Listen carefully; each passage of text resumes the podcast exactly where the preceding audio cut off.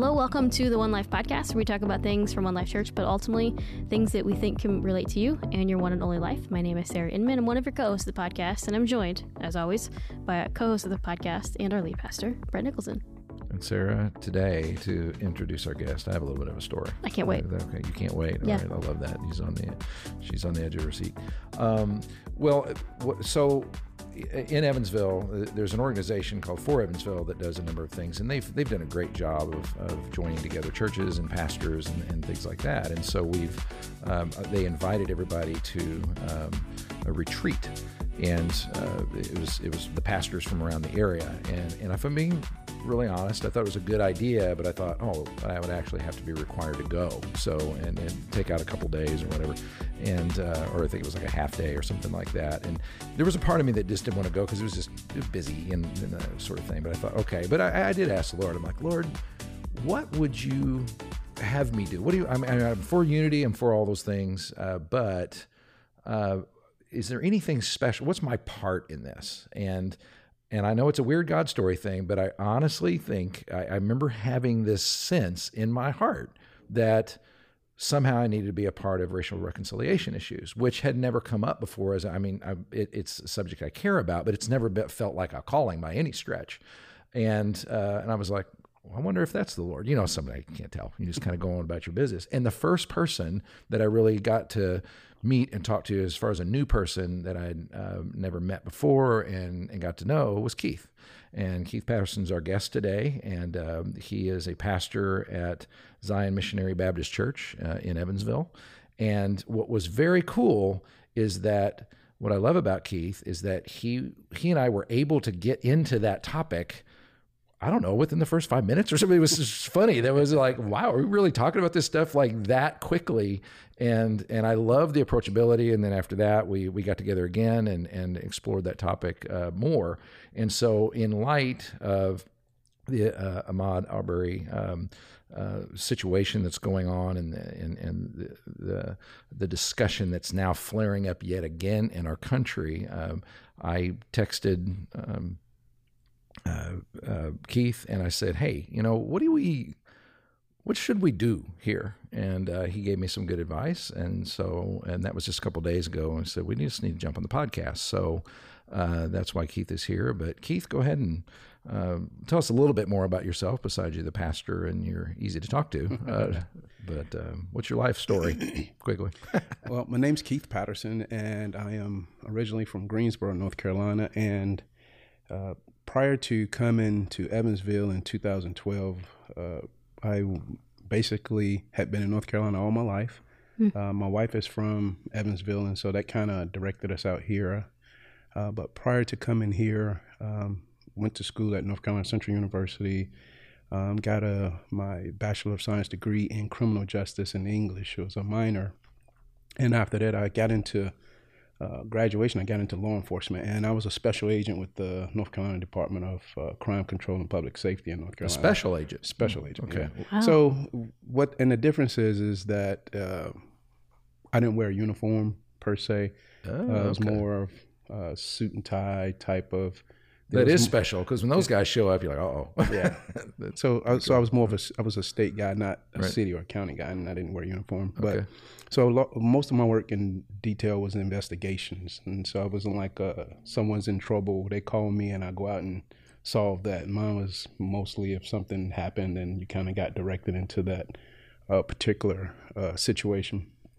Um, but uh, did that for about five years, and uh, then they said uh, my leaders or directors at that time uh, basically stated, "Hey, we have the opportunity to, um, if you want to go back to school to get your MBA, we'll pay for it." And so at that time, I was like, "Hey, yeah, free free MBA, Yeah, I might as well jump on that, right?" So I did that, and I think I did the, ultimate sin is once I once I got my degree, I decided I wanted a career change, and I end up and I ended up leaving. So uh, and then I got into uh, I went to the community college and started teaching business courses and things like that. And then um, after we moved out here, uh, I became a um, finance uh, a, uh, a, um financial manager for the state. And then I recently, in the last four years, moved to SWIRCA, where I'm the chief financial officer for SWIRCA now. So, Oh, okay. So I have like an great. interesting, Yeah, yeah kind of really. And a weave pastor on the side. Yeah. Okay. yeah. So that's what I kind of, I kind of do per se. When I meet bivocation, bivocational pastors like that, I always feel like an underachiever. I feel like, okay, I feel buried when I do what I do, and I'm like, ah, he's just doing it kind of. he's doing exactly what I do, plus Yeah. being the For people who don't know what bivocational means, Brett, what is that? Give that. Oh, for uh, Yeah. the, those who It's a term we say around the you church, know, I think, but those maybe not everyone There's knows. a lot of them out there. A lot of pastors that pastor churches, but also have another career paralleling it to pay the bills, and Right. and it's not uncommon at all. I'm just too much of a wimp to do it. I, I don't think I could. Uh, that's that's very impressive. you probably wouldn't be a special agent. Just gonna throw that out there. I probably, You might be. I don't know. yeah, I'm not special pastor. I don't know why a special agent would go. Oh. I'm That's a good- sure you're the special pastor. Oh, yeah, yeah. okay, that's right. That's that's what um, Sarah always calls me. Yeah, that's right. My friend. Special in my own Uh, way. That's right. Um, so I have a question. So just getting a little bit know, getting to know a little bit more about you from North Carolina. Hmm. Basketball fan. You're on University of North Carolina Tar Heels. Okay, so I was gonna say Tar Heels, Yeah. Blue Devils, like you know. Yeah, Tar Heel, all right, definitely. all right. See, I need to know these things because Yeah. I've I've been watching. I didn't watch last night. I've been watching every episode of The Last Dance. Oh yeah. Um, it was just fascinating. It's about uh, the, I need to the watch. it. I haven't watched it yet. Michael Yeah. Jordan You seen it? specifically. oh yeah. and- okay. it's- I'm up to date on it. Oh, you're up to so well. date. I didn't see Okay. last night's two episodes last night, so we're recording on on Monday, and it just aired last night. Yeah. Um, but anyway, so I like sports, so I like. And I'm glad to- you brought that up because I do want to watch it because I love uh, I love Jordan and I love uh, documentaries and you know the whole bit. Uh, I just have to talk my wife into it. I mean that's not something she because it's like ten episodes. And Yeah. it's, it's yeah. not. It's you not you want to you probably want to break them down. You probably want to watch them all at one time. Okay, okay, but every now and then she she'll support me and humor me by watching a documentary that's that's kind of a little bit longer. It's pretty. It's a pretty good one. Yeah, Yeah, it sounds like job. it. Everybody's talking about it. So, uh, and that's your neck of the woods. So that's that's good. So, well, uh, like I said earlier, one of the things I really enjoyed about um, meeting Keith was uh, the ability to somehow I don't know it was instinctive just like this guy we, we can talk about this issue very very frankly and I can learn a lot. And I think especially when this conversation goes up with the different injustices that happen and uh, and the debate starts, uh, we we kind of get into our divides uh, between white and black, and and um, and, and and Keith helped me understand. Um, the perspective uh, of these things uh, from a completely different way, and and I enjoyed that. And so the first thing I'd ask is this kind of share with uh, your own experience. You gave your life journey with your special agent status and everything else, but what has been some of the examples of kind of your experience of racism? Because you've had to deal with that, you've had to struggle with those issues, and what's that look like in your life? Well, I can say that it started early, um, or what I would um, classify as a, my first encounter where I kind of remembered. Um, and um, I remember in a young boy in Greensboro, North Carolina, and it was common that the the KKK or the Ku Klux Klan would march through our city um, annual. It was an annual thing where they would march through. Um, but in this particular um, time or day, um, they didn't march through the downtown area that they normally did, but they came actually through our neighborhood and through our community. And while coming through there, um, they got out, they pulled the guns out the trunk of the cars, and they just start shooting and killing people. And it was it was it was like the biggest thing that had ever happened. And um, the whole time this is being filmed uh, by Channel Two, um, the news station there, uh, because of just the uh, everything that was going around that march. And so that this has been filmed, and uh, you can go back and watch footage of it today. Is actually you know seeing them shooting, you know, shooting people, and no one was ever held accountable. And you can actually see the people in the on you know on the cameras, you know, and this happened in the heart of the neighborhood. And and uh, This and you you were watching this? Yes. like, So- like so- live. Yeah. As a as a how old were you? I was about nine then. Oh, for heaven's sakes! Yeah, yeah. My goodness. And so they they came in and it it happened and um, they left and like I said, no one was ever held accountable for this. No one was ever arrested, and the city ended up doing some type of proclamation where they kind of did a wave by or something. It happened, but we're not going to acknowledge that it happened, but it did happen. And from my understanding at that time, that uh, maybe the uh, ATF was pa- supposed to be a part of this or something. It was it was if you if you ever um, uh, do any uh, video watching or you I think I'm sure it's on YouTube uh, the 1978 shooting of the Ku Klux Klan in Greensboro, North Carolina. You can actually see the actual You can footage. go there yeah, if you see- if you search yeah, the 1970. And then if you want to do the reading about it, there's some some pretty sh- pretty good, interesting reading as but far people as. literally lost their lives though. oh I yeah, it's- oh yeah, oh yeah.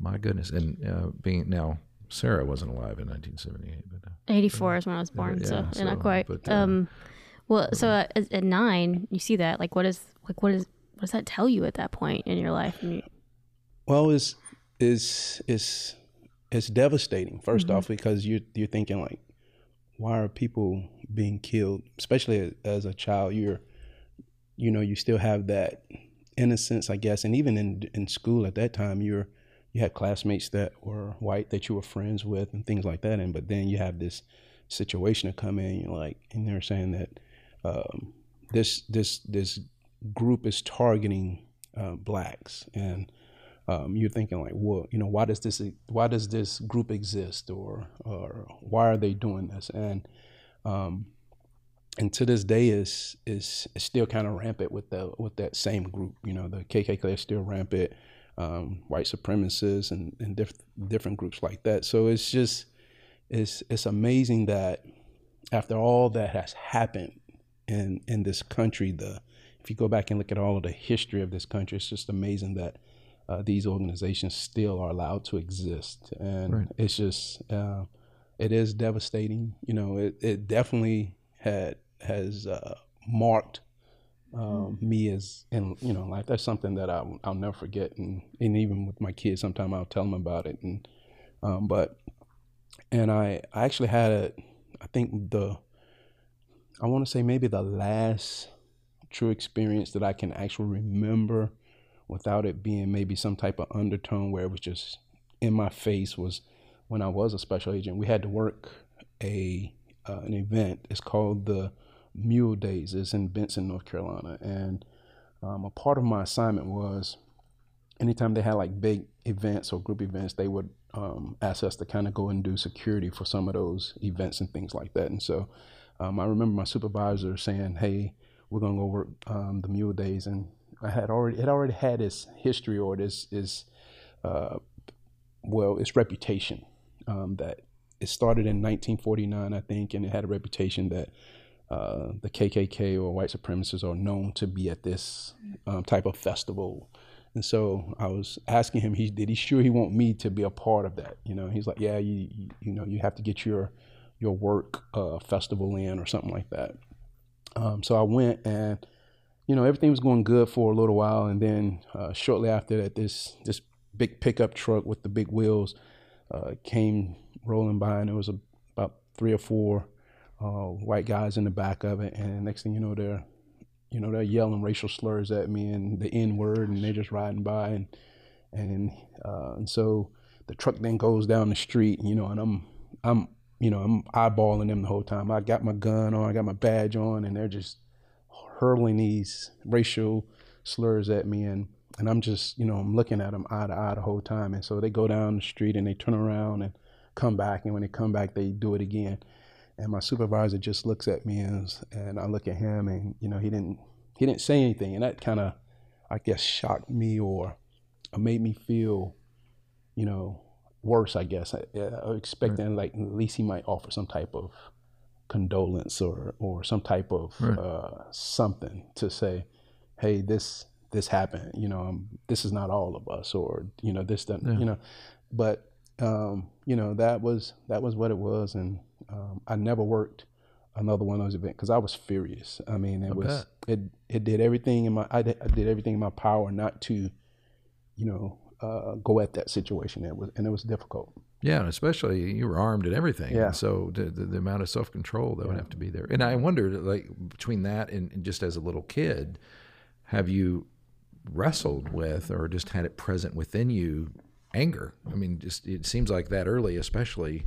Is that something that kind of stirs around in you even now as you think about these things, or just kind of a not in a bad sense necessarily, Yeah. just Yeah, I would I would say yeah. Is um, there's always anger anytime I I hear um, someone that's making racial slurs or being derogatory towards someone, yeah, there's there's always anger, and you you always questioning like you know why. And then there's this part of you is like this is expected. So like now there's something there's um, um, at least for for me as a black male, things happen, and uh, you you you kind of expect that the results are going to be that way um, hmm. because they've always been that way. And so if something different happens, you're like, oh, that's that's different. That I wasn't expecting that. And so uh, some of that is like if you like if you you know you've heard over in the uh, media over the years where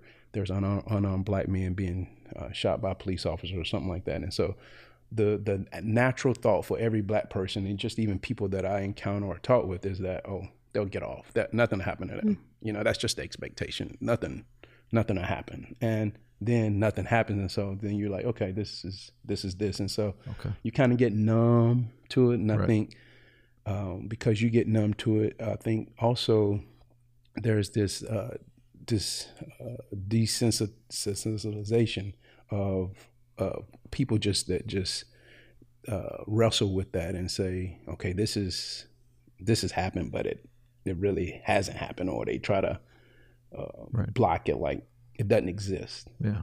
Yeah. So is there is a lot of anger there, but um, controlled anger, you know, because I know that I'm not going to the only the only people um, I mean not the only people, but I will I would defend uh, my family not because of somebody called them the N word. That's not going to make me just go out of my mind and go harm that person.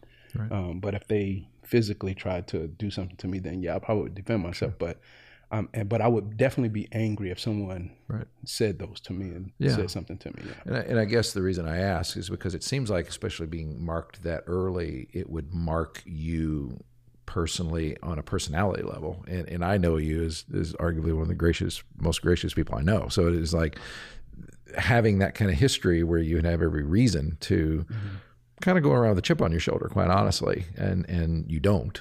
Um, but when something like uh, the Ahmaud Arbery thing happens, you know what? Um, I asked, you know what what does go off inside of you in that? Is it just oh, okay? Here we go again.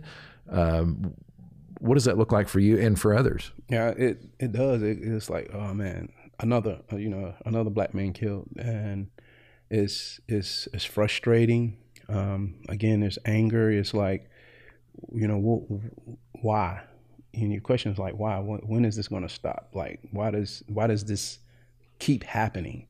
Right. And and I think, um, you know, as especially as I watched that video and I saw everything that led up to it, and you're like, you know, he's he's literally fighting for his life. Literally, he's fighting for his life, and um, and to no avail though. But you know the the thing that even makes that uh, more troubling even after watching it is that how long that this mm-hmm. you know we was thinking, I thought this might have happened like yesterday or when I'm watching oh, yeah, this last too. week and yeah. then when you find out that this happened two months ago and and nothing had happened up until yeah. uh, till the video I guess came forward or till people start voicing but um, that was even that that makes it more frustrating that that there's this privilege um, that that what what black people call white privilege. Uh, I'm sure you've heard of it. Yeah. Um, that we feel that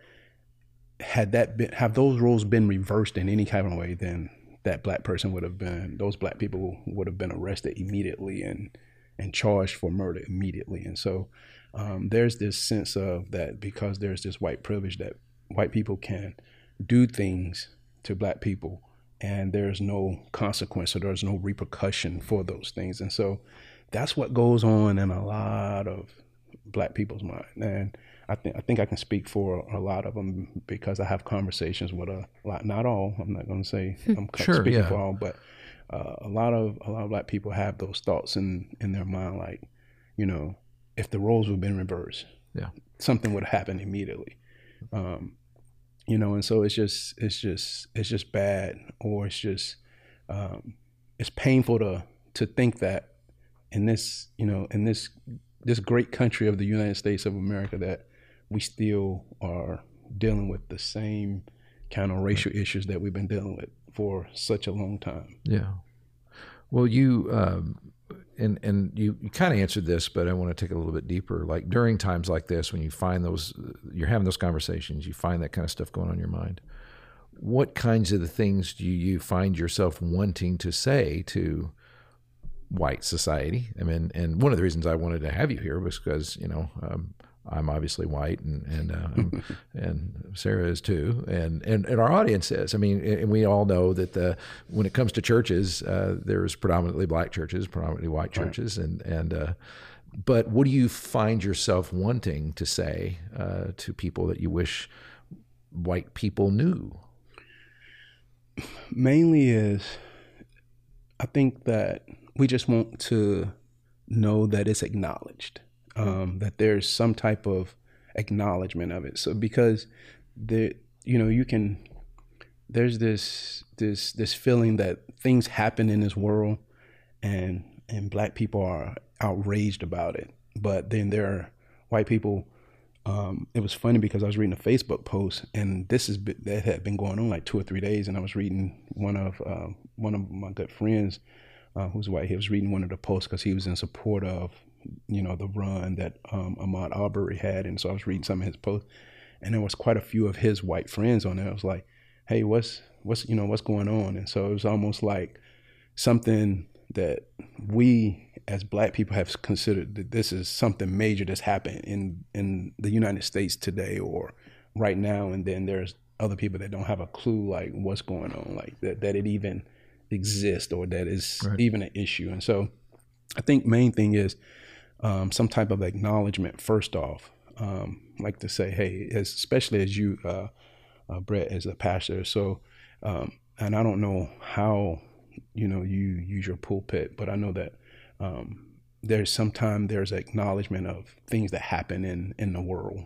Right. And people, some pastors utilize those things as the, their reasoning for sermons or different things, and so, um, but and I'm sure you have um, black members in your congregation, but I, I, was sure some of those black members would like to know you um, as their pastor have acknowledged that hey, this exists and this is this is real. That this type of stuff is happening and we're aware of it. And um, and my thing is, what what would I want you to do about it, or what what what would I want Sarah to do about it?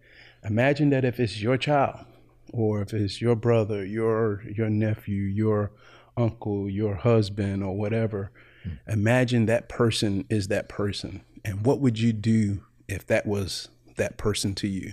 What what you know? What would you do to to want some justice to be done? What would you do to make your voice heard? To give that person some justice, and that's what I think. What um, the the what blacks want from whites involved in or in support of this. It's like, um, what would you do? You know, we we've been we've been marching a long time. We've been, right.